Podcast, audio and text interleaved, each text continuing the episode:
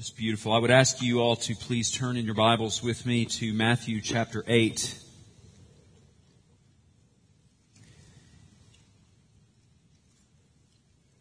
Matthew chapter 8. We'll begin this morning in verse 23 and continue through verse 27. Now, just as a quick matter of introduction, I told you before that chapters 8 and 9 of Matthew give us a a unique cadence. We see really three sets of three miracles, and then the three sets of miracles are broken up by two callings to discipleship. So we really talked about the first calling of discipleship last week in the cost of following Jesus, where you had first of all the scribe come and he says that I will follow you, says so very quickly, and Christ says, okay, maybe not so fast. Consider this, that there is no really good place for us to lay down our heads. You're going to be giving up comfort. And then the disciple who says, I've been following you, but first let me go and bury my father. And he says, let the dead bury the dead. And essentially then calls him to the cost of other, even good earthly allegiances, primary allegiance giving to Christ alone. And then we enter into this next set of three miracles. If you look at 23 through 27, Jesus is calming the storm. And then you see that he heals two men who have demons. He casts them out. And then at the first of nine, he heals a paralytic. And all these, we see that Christ again rules and has authority over all aspects of creation. And that's really important because at the, towards the end of this particular set of miracles, you see how Christ is increasingly then connecting his authority over creation with, with his authority then to forgive sin. And that's ultimately why we have such a beautiful picture of his, his miracles and how circumspect they are. They deal with all types, not just like in that first set of different types of disenfranchised people, whether it's people of a different culture like Gentiles as opposed to Jews, or women, or even lepers who were just untouchables or in our set now where we have so many different types where it's deliverance of demons, uh, physical ailments, or even over all of creation itself, as we will see today. So it's a beautiful picture of his authority being given its due worth. Because then when he says, By what authority then do you forgive sin? Well, for those who have eyes to see and ears to hear, they begin to see that well, he has all authority. For those who have faith in, it makes sense. So as we enter into the message today and we talk about these disciples that actually heard the cost and still choose to get on a boat, and even as we see them being admonished for having such little faith and even fear, we need to take some heart in this. Because what we've said many times, I think you're going to see it more clearly on display, that it is not the strength of your faith that saves you. It is not the quality of your faith that will deliver you from whatever storm you may be going through. It is singularly in the object of your faith, and that's Christ. You are not able, you don't carry the authority necessary to calm whatever storms are going on in your life. And make no mistake, we're not going to merely deal with storms being just earthly trials. Because I believe every one of these miracles ultimately points to what Christ, with his authority and all full of grace, accomplishes on the cross. The greater storm of sinful, even leading to damnation. What he can deliver us from. He's able. But in everything then incrementally, we have to understand that. So really, honestly, I hope that some of you who feel like you have such small, weak, um, you know, JV elementary school babe-like faith, in some measure, I pray that you will actually take some heart today. Because even though it is small, it is in a really great God. But in that, I hope also you will find a measure of appropriate spiritual discontent that it makes no sense to maintain such small faith in such a great God. Because there's still yet more.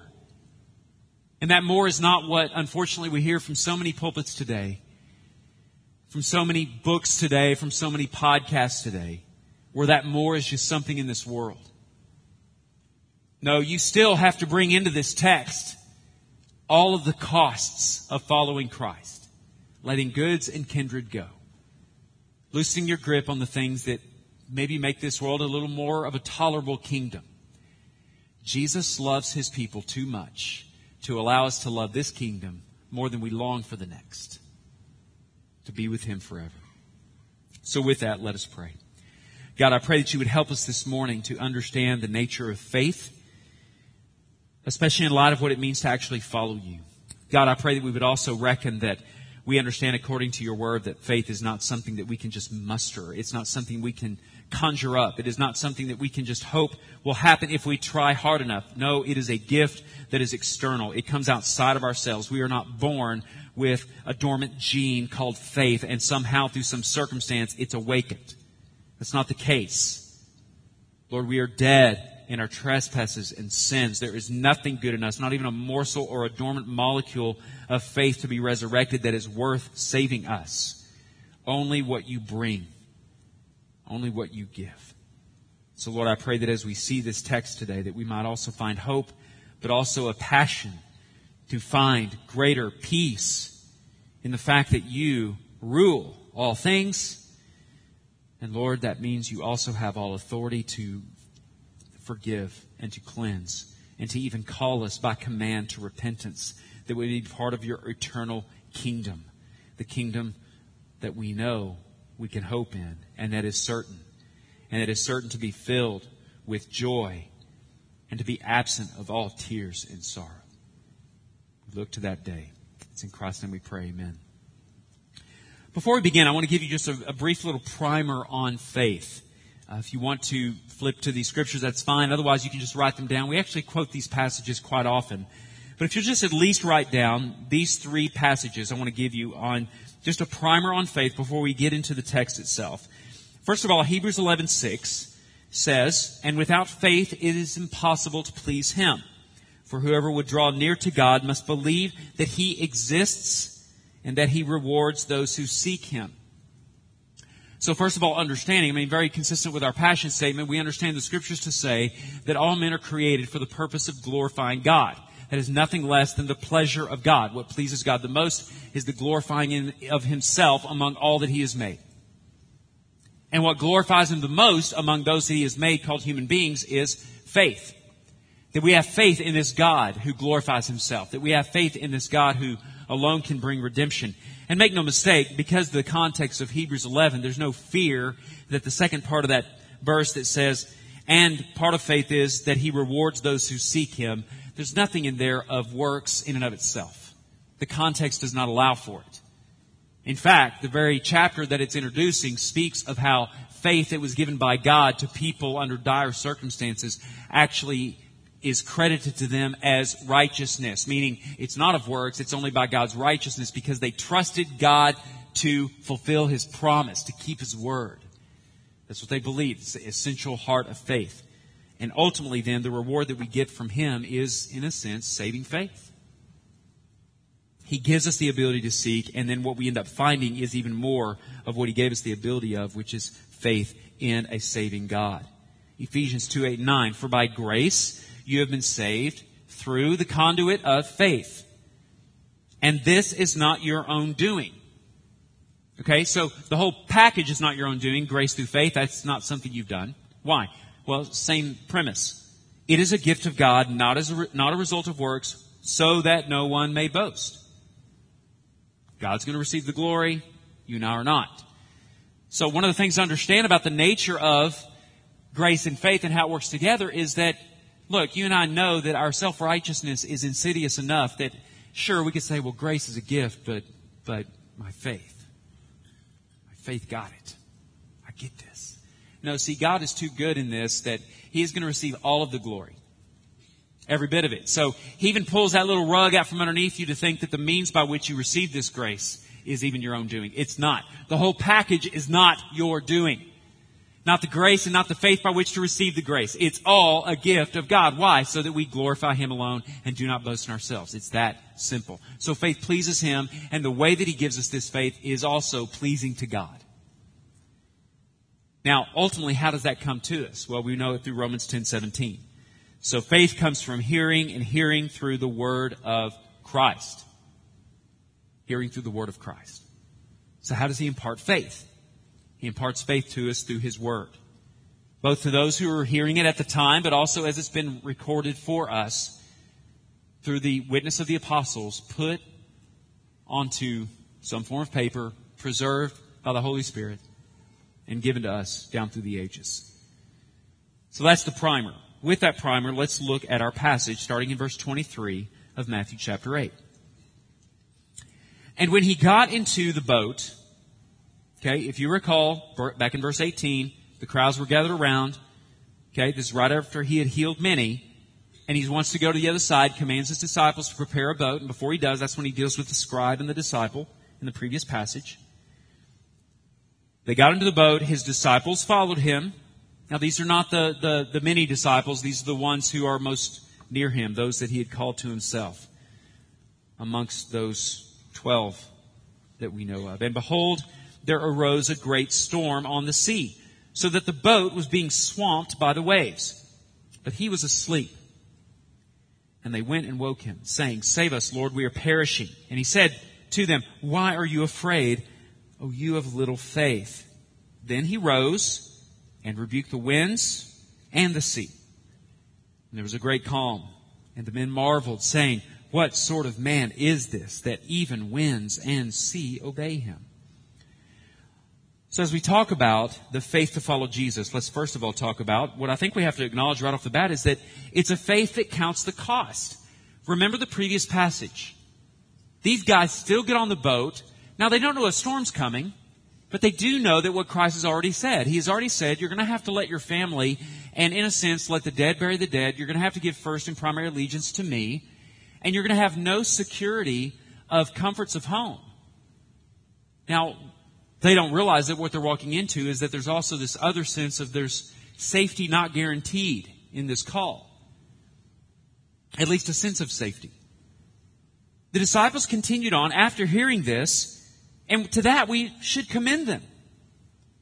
We should commend them for hearing the initial cost and getting on the boat. But again, we have to understand that this is something that only Christ could do in them to even get them thus far. Otherwise, we would not. In fact, many had turned away even by this time. If you had looked at the parallels of the Gospels, you would see that many already to this point had heard and had walked away. That's the nature of it. Some respond, some do not. It never stops being that way. Ever. Safety is not guaranteed. They get on the boat. To that, we commend them. We see some of their small, even though it's small, we still see some of their faith on display. And immediately, there are trials that test the call to follow. Christ goes further. Because he ends up commanding even the winds and the waves, we see that he is certainly sovereign over the timing of this storm. Nothing catches him by surprise. And he sees it as a goodness that even though they get on the boat, I mean, literally not minutes later, or at least moments, whether, you know, who knows how much time passed. But after hearing the calling to fo- the cost of following Christ as a disciple in general, you know, maybe they feel like that they're safe. We would only speculate what it felt like to get on the boat, but a storm rises. Now keep in mind, these guys are fishermen. This is the Sea of Galilee. They know these waters. On a human level, they know him better than Jesus. Trump card, though, is that he's God. He's fully divine, fully human.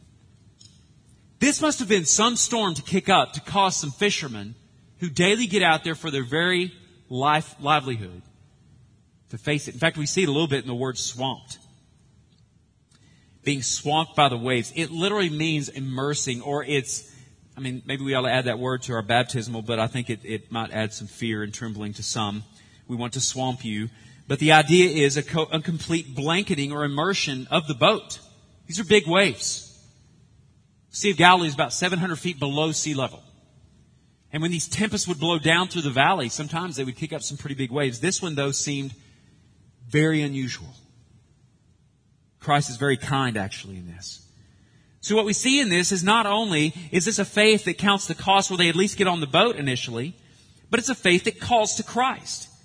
So they're swamped by the waves. It's a big deal, but Christ is asleep at the end of verse 25, 24. You know, there are some who want to kind of pick away at the text And they say, in a sense, that Jesus was just faking his sleep to test them. You know, like, there's no faking here. It's just simple and plain. In fact, it's really beautiful, to be honest with you. We see something of the beauty of his divinity and his humanity on full display just in the word asleep. As a human, he finds new sense of, in a sense, frailty. Not sinful frailty, but just fleshly weakness. That he needs to even sleep because we know that God neither sleeps nor slumbers. But Christ laid his head down. But being fully divine, he sleeps. There's a storm. He sleeps. Why? Because he rules it all. He's in control of it all. He knows what the plan is of the Father. So what we see then in this, as they go into verse 25, they went and they woke him, saying, Save us, Lord, we're perishing. And he said to them, Why are you afraid, O you of little faith? Then he rose and rebuked the winds and the sea, and they were and there was a great calm. Faith doesn't just count the, count the cost to get on the boat, but faith also then calls out to Christ, at least even in its smallest forms. That's what faith does. Faith to follow Christ, at least in its most despairing moments, calls out to Christ. They believed they would die. It said, we are perishing. Though they were fishermen, well accustomed to the sea, they believed this was it. We're done. They ran to Jesus. There's no indication that he was anything but truly asleep. And as they do so, they run to him, they awaken him, and they say, basically, if you don't save us, no one can. They had seen enough to know that Christ is the only place to go. We have no indication that they stop and quote other passages. They don't quote other Psalms. They run to the one who's sleeping on the boat. They run to Christ. Even though Christ admonishes them for their smallness of faith, and evidence of the fact that they had faith at all is that they run to only Jesus. That's what we do. It's not a bad sign. In fact, I hope that you'll find some encouragement. But again, some measure of discontentment as well. You should at least run to Christ in your most despairing moments. When He allows you to enter into a particular ward of the hospital or when you have received a particular, particular diagnosis or when you've gotten a phone call. For those that are kind of in my generation, you get that phone call and, and you hear the, the news that you thought would always come that a father has passed. The most despairing moments, where do you run? Where you run when you face death of some kind will give you indication of whether or not faith is even present. Now, certainly many people will cry out to God even in their unchristian senses in despairing moments. It's been well said that there are no atheists in foxholes. To some degree, there's, there's truth in that. But what we see in this is it's not merely an acknowledgement of the presence of a great deity, that saves a person. That's why even though there may be an inclination of saying, yes, you're there, that doesn't necessarily mean faith. At least their faith was placed in the right way, which is only you can save. Only you can save. And they bank on it with their lives. Why? Because they'd already gotten on the boat. They'd already heard what it was going to cost. I don't think they really knew necessarily. I mean, comforts is one thing, but their very life, it is a goodness of Christ to test them this early, to bring them nearer to Him. You know, this last week, many of you know, uh, on July 2nd, Louis Zamperini passed away. Um, if you haven't read the book Unbroken by Laura Hillenbrand, it is a fantastic book. It really is one of my top, probably five, maybe ten favorite books of all time. It's a great, great read. He was an American World War II prisoner. He actually ran in the Olympics prior to uh, entering into service in World War II. He was born in, in 1917 and then died again this last week, July 2nd, 2014. And his story has been well documented. Now, one of the things that's really interesting, because there's lots about this story that I could get lost in, and this, you know, for, for, for those who think I like illustration, this could be the most epic of illustrations because I, I love talking about this story and thinking about it. But let me fast forward to something. So after he'd experienced so much tragedy and trauma, he had been, he, he had been a, a, a pilot, um, or flown on airplanes during the war, had been shot down. They were in the Pacific. Um, during that time, they despaired for their lives. They made many bargains with God and anything else they could think of. And then after finally washing ashore, you know, living was then immediately captured by some Japanese and actually was tormented by a particular Japanese officer who had then been listed as probably one of the top 10 most just terrorizing men of all the wars. This guy called the Bird. And in fact, it's, it's actually somewhat well documented if you become a student at all of some of the wars that some of the encampments of those who were in Japanese treatment camps, even though I know we have the Holocaust and those things are awful, but the way they actually treated their alive prisoners was far worse among the Japanese than it was even among some of the Germans when they would compare stories and speak of what was done to them.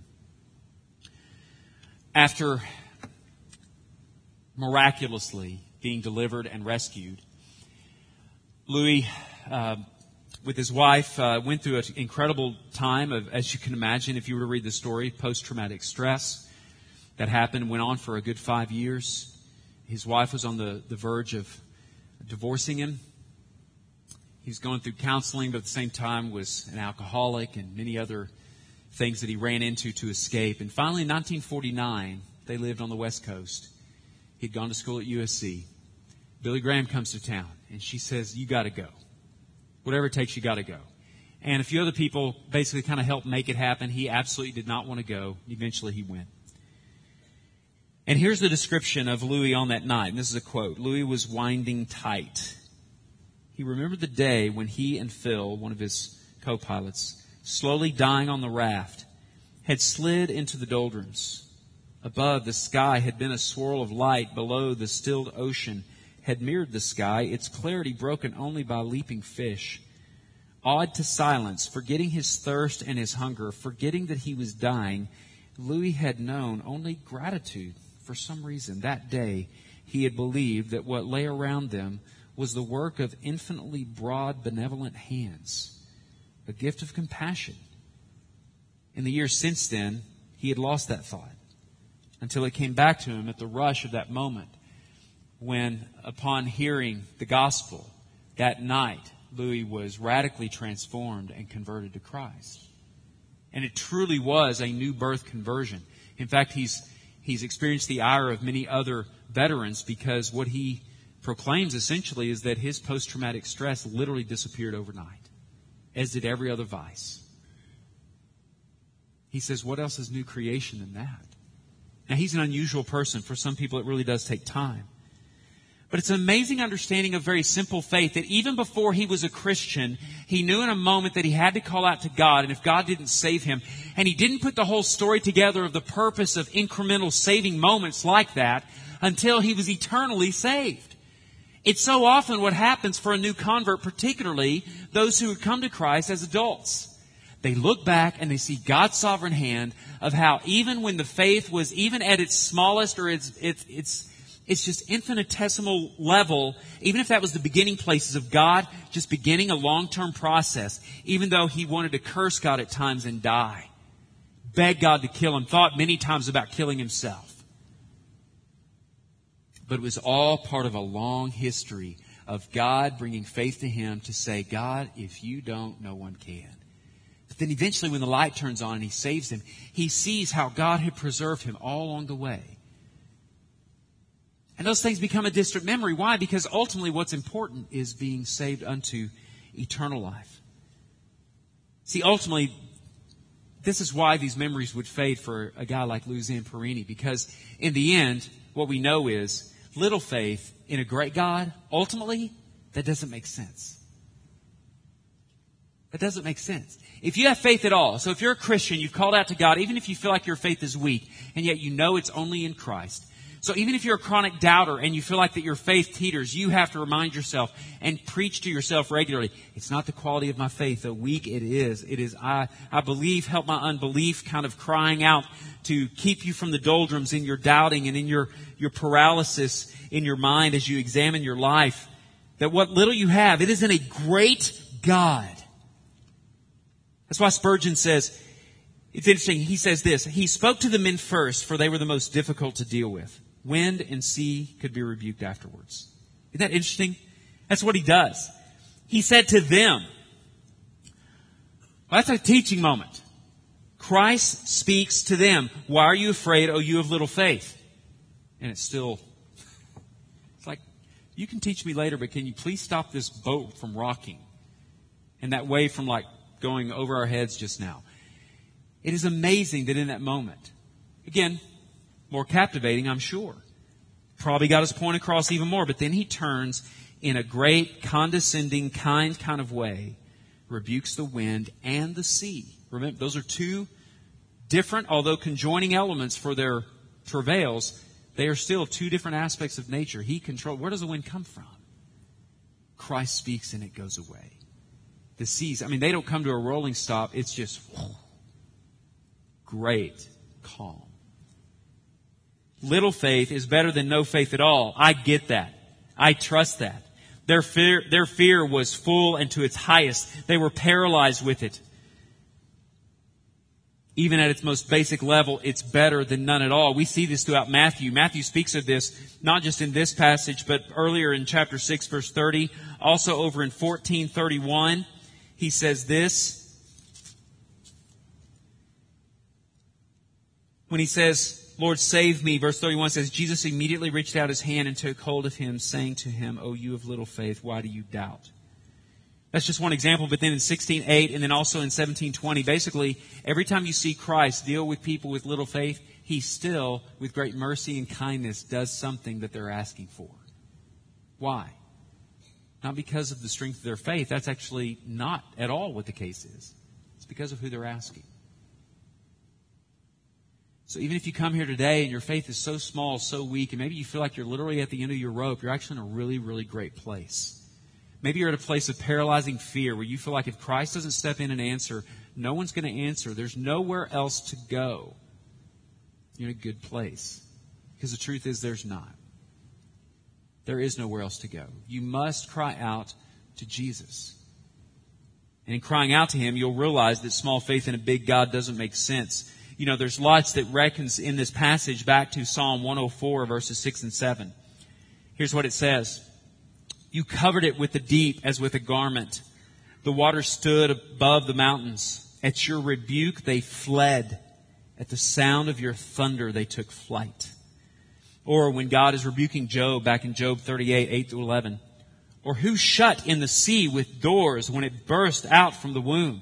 When I made clouds in its garment and thick darkness its swaddling band, and prescribed limits for it, and set bars and doors, and said, Thus far you shall come and no farther, and here shall your proud waves be stayed.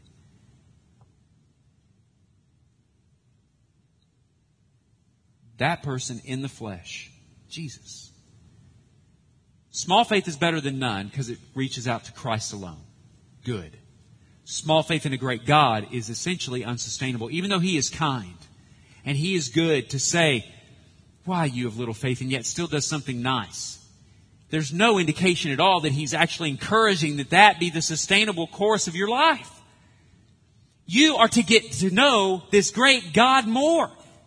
It's more than just intuitive to think that if faith pleases Him, small faith at least pleases Him some, but great faith in a great God pleases Him infinitely more. And when you see the greatness of Him, what are you seeing? You're seeing His authority over all these things. This is why you should not shy away from reading theology and doctrine. You are basically reading about the one who commands the sea and the waves. It can only increase your faith.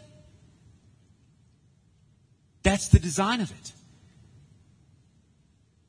But He is good. Always. And even when we're not initiating, understanding his authority so that our faith would be strengthened, what does he do?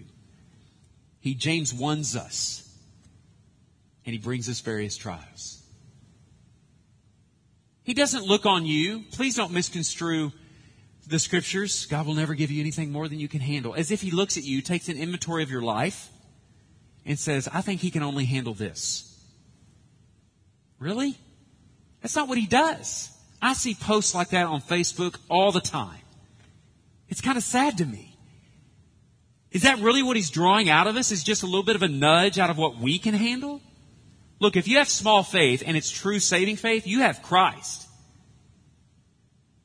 So he's looking at what Christ in you can handle. brace yourselves. Have you not been through something that you saw someone else go through and think, I could never go through that? And then you did? That is because Christ and the working of the Holy Spirit who resides in you, Christian, enables you and strengthens you by his sustaining grace to not just bear under it, but to actually grow in it. To actually even then see by God's grace for some, they have the eyes to see that it becomes a friend.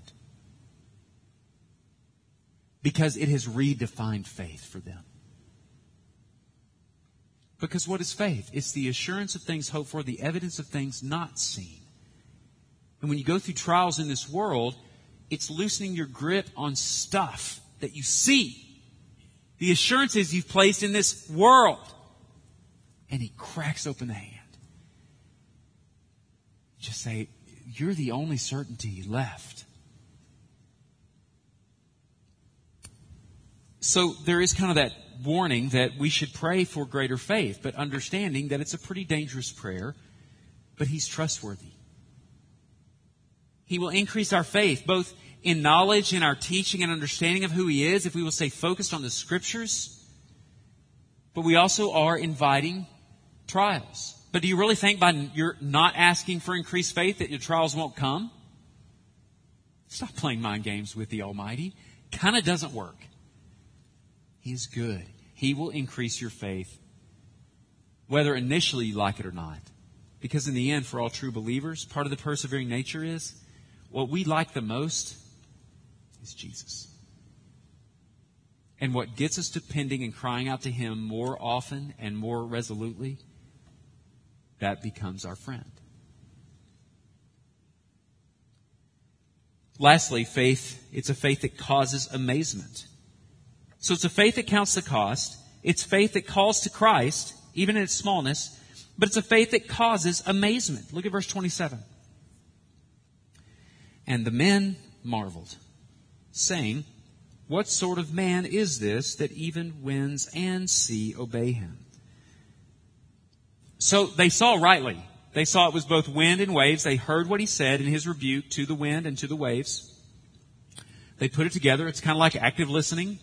So let me understand what you just said and then repeat it. But they, their, but their appropriate response is marveling. His authority had been witnessed over the physical and the natural realms. And they were now witnesses of this authority, even over creation itself. They'd seen him heal people, they'd seen him cast out demons, and now he's even commanding the wind and the waves. He's pretty much leaving nothing left outside of his rule. And how does he conduct himself in his rule? Faith comes by hearing, and hearing by the word of Christ. This is why, even in creation, you know, sure, some people will, will debate a little bit. And they'll have kind of a theistic evolutionary standpoint and there's old earth people, there's new earth people. The point of this is not to get into all that. All I'm saying is that, look, wherever you come down, first of all, there's a couple of tenets that have to be there for your position to be sustainable biblically, and that is that, that God through Christ has created all things. He's created all things by the word of his power, and there's nothing that he doesn't rule over. Not one molecule because it was ex nihilo he spoke into. It was absolutely nothing. There wasn't a template out there already floating around in the cosmos because there wasn't even a cosmos. He spoke into it. And no matter what you want to think that you believe, and no matter what you want to defend that you believe, that you think somehow to the world will defend an intellectual kind of um, integrity, so you're not just a dumb Christian, but you can really be a thinker, that's fine. But I just still say, for your faith standpoint, there needs to be something inside of you that's perfectly okay that if Christ said, let there be light, it didn't even take a second. That when he said, let the mountains be, that he had them in full birth and full maturity, looking like they were millions of years old, just because he can. See, what he does in creation, he does in recreation. So be careful how you treat his authority over all elements because one is likened to the other. He spoke to Lazarus. There wasn't like a differing view, like is this old three day view or a new three day view. He just got up and walked out because that's what Christ does. He speaks into something that is death and brings it to life. And there's just no, there's no amount of time that can somehow overcome the miraculous nature of that word. Faith comes by hearing and hearing by the word of Christ. He speaks and we marvel. But again, I run back to Spurgeon in this. He says that a rightful response, though, to the King of all creation wouldn't be mere amazement. It would be adoration. I really think there's a theme in this. There, there's something of, of some encouragement because small faith is better than none. So if you have small faith, at least cry out to Jesus to save you. But hopefully your faith goes deeper to realize that you are only hanging by His sovereign thread daily, regardless of how serious your condition. And it's not just for saving you in this world, it is just for loving Him and longing to be with Him for eternity as faith increases. But the same thing for this. It's, it's good to be amazed at His authority over all things. That's not a good place to stop. See, true disciples don't just simply admire Jesus. That's what the world wants to do. The world wants to remove all the crazy stuff that he said, but go, yeah, I really respect this one you follow. He taught some amazing things. Like a long haired, bearded Mother Teresa. Sweet and kind. Did you hear what he said, though? Because if he didn't do that, he's crazy. A true disciple does not merely admire Jesus. A true disciple falls on his knees or on his face and he worships him as Lord. Is that not what he's already laid out in counting the cost in the previous passage? I will be your sole allegiance. I will be your home. In a sense, I will be your only lasting father. He's calling for nothing less than submission to his lordship, his rule in your life, not some distant admiration. You will not felt board your way to heaven or anything else when it comes to just acknowledging the stories. You must fall at his feet and worship him personally. So don't just be amazed. Adore him. Lay yourself at his feet in faith, trusting that he has done everything necessary. Because you may feel like you're of little faith and you only call to Christ when you're most desperate. And again, that's better than nothing at all. But you need to have the kind of faith that can lay its head down and sleep in the midst of the storm. That's Christ's kind of faith. Why? Because he controls all things. I still get nervous getting on planes every once in a while.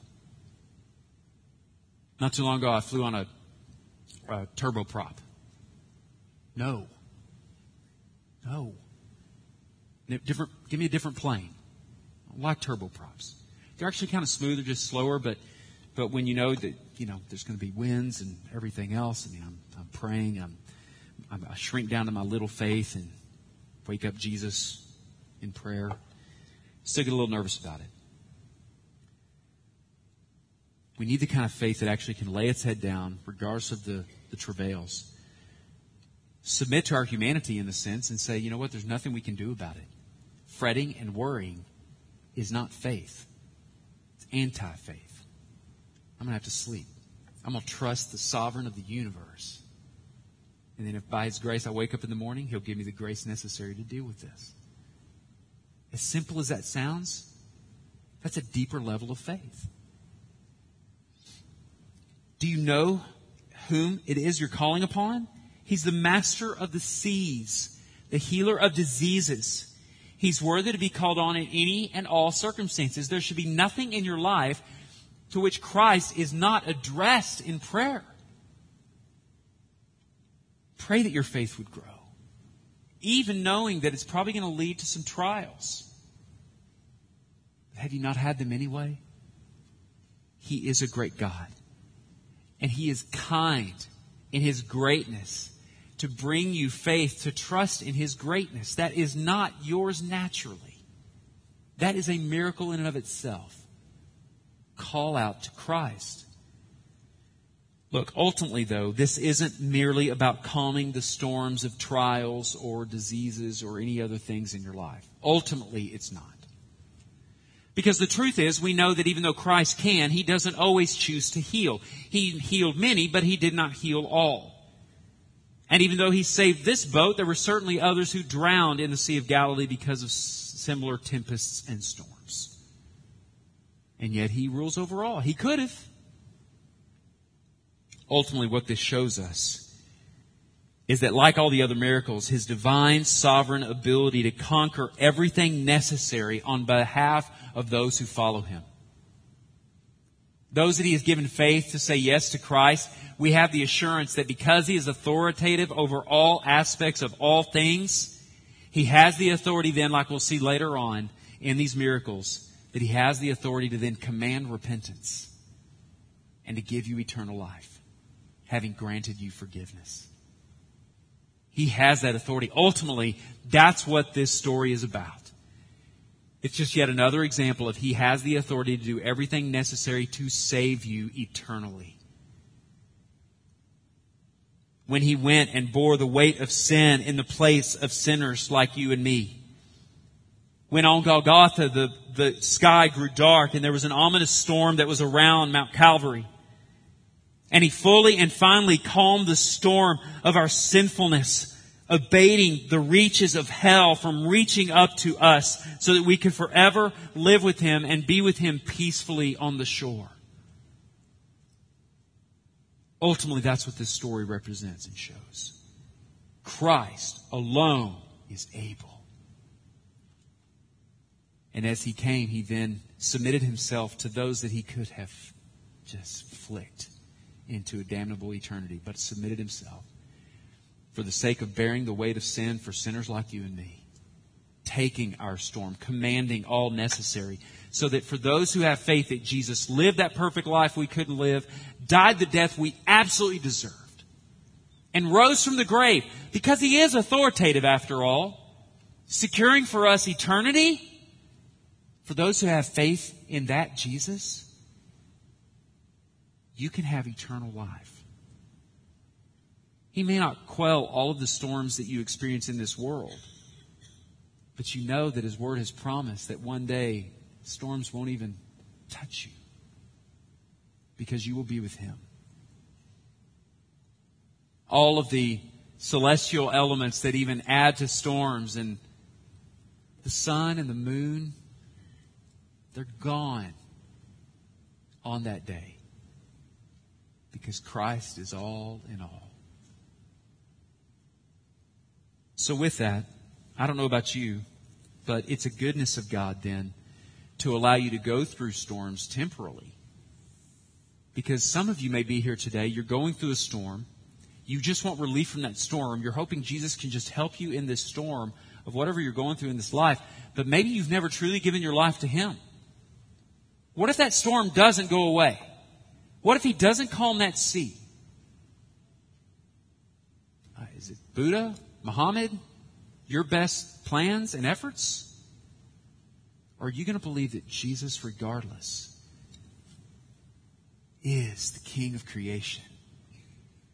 And whatever I'm going through doesn't compare. I want to fall on my face before this King and worship Him today. Maybe you are here. Most of you probably are Christians here today, and you realize, you know what? I do have faith, but it is small and it is weak. I do not call to Him except when things really get honestly pretty bad. You need to ask forgiveness for maintaining such small faith. If He has given you saving faith, you need to get back to getting to know such a great God. And repent by getting back into His Word and hearing the psalm speak of his authority over all things. And get back to being on your knees in prayer for all things in your life. Instead of the neglect which presumes that you're okay without addressing him for work and life and home. Some of you small faith Christians need to repent today because all you do is periodically find yourself amazed at Jesus, but you don't regularly adore him. Look, if you know Christ, that's the t- that's what he's doing right now because if the Holy Spirit's in you, he's going to work with the word of faith and he's going to convict you of that. You don't have to come down here and pray on these steps. You don't have to come and talk to an elder. You don't even have to kneel where you are there in the pews. Just as we stand in a moment and sing, just however you want to do it, but you address the Lord in that and repent. And then thank Him that what He accomplished once and for always on the cross is still good today. He's forgiven you of your smallness of faith and wants to draw you deeper in love with Him. Let's pray. God, we thank you for your kindness to us, that in all of your authority and all of your creation and your love for us, that you allow us to go through great difficulties so that we can at least see if we have faith at all. That we run to you, we cry out to you. But Lord, that's not sustainable. That's not what you want for your own. You want worship. You want us to find pleasure in you. So, God, help us to repent today of having such small faith and to find ourselves adoring you more. Lord, for some, they're just looking for you to help, and, and they've come to the end of the rope, and they didn't even know what it would cost to follow Jesus, but they're also in the midst of a storm, and they don't know what to do but to cry out to you. And, and Lord, I pray that you would break through all of those things today and to show them clearly that they need to confess to you that they are sinners, that they need, to acknowledge that you alone are Savior and King, and to invite you, really in a sense, just obeying your command to repent, and they say, I turn from trusting in this world and trying it on my own. I want to trust you now only. Believing that you've been raised from the dead, that you're able, and that they would follow you every day. God, may it be that simple. May it be to your pleasure that these things are done. Lord, do your will now in our midst. It's in Christ's name we pray. Amen.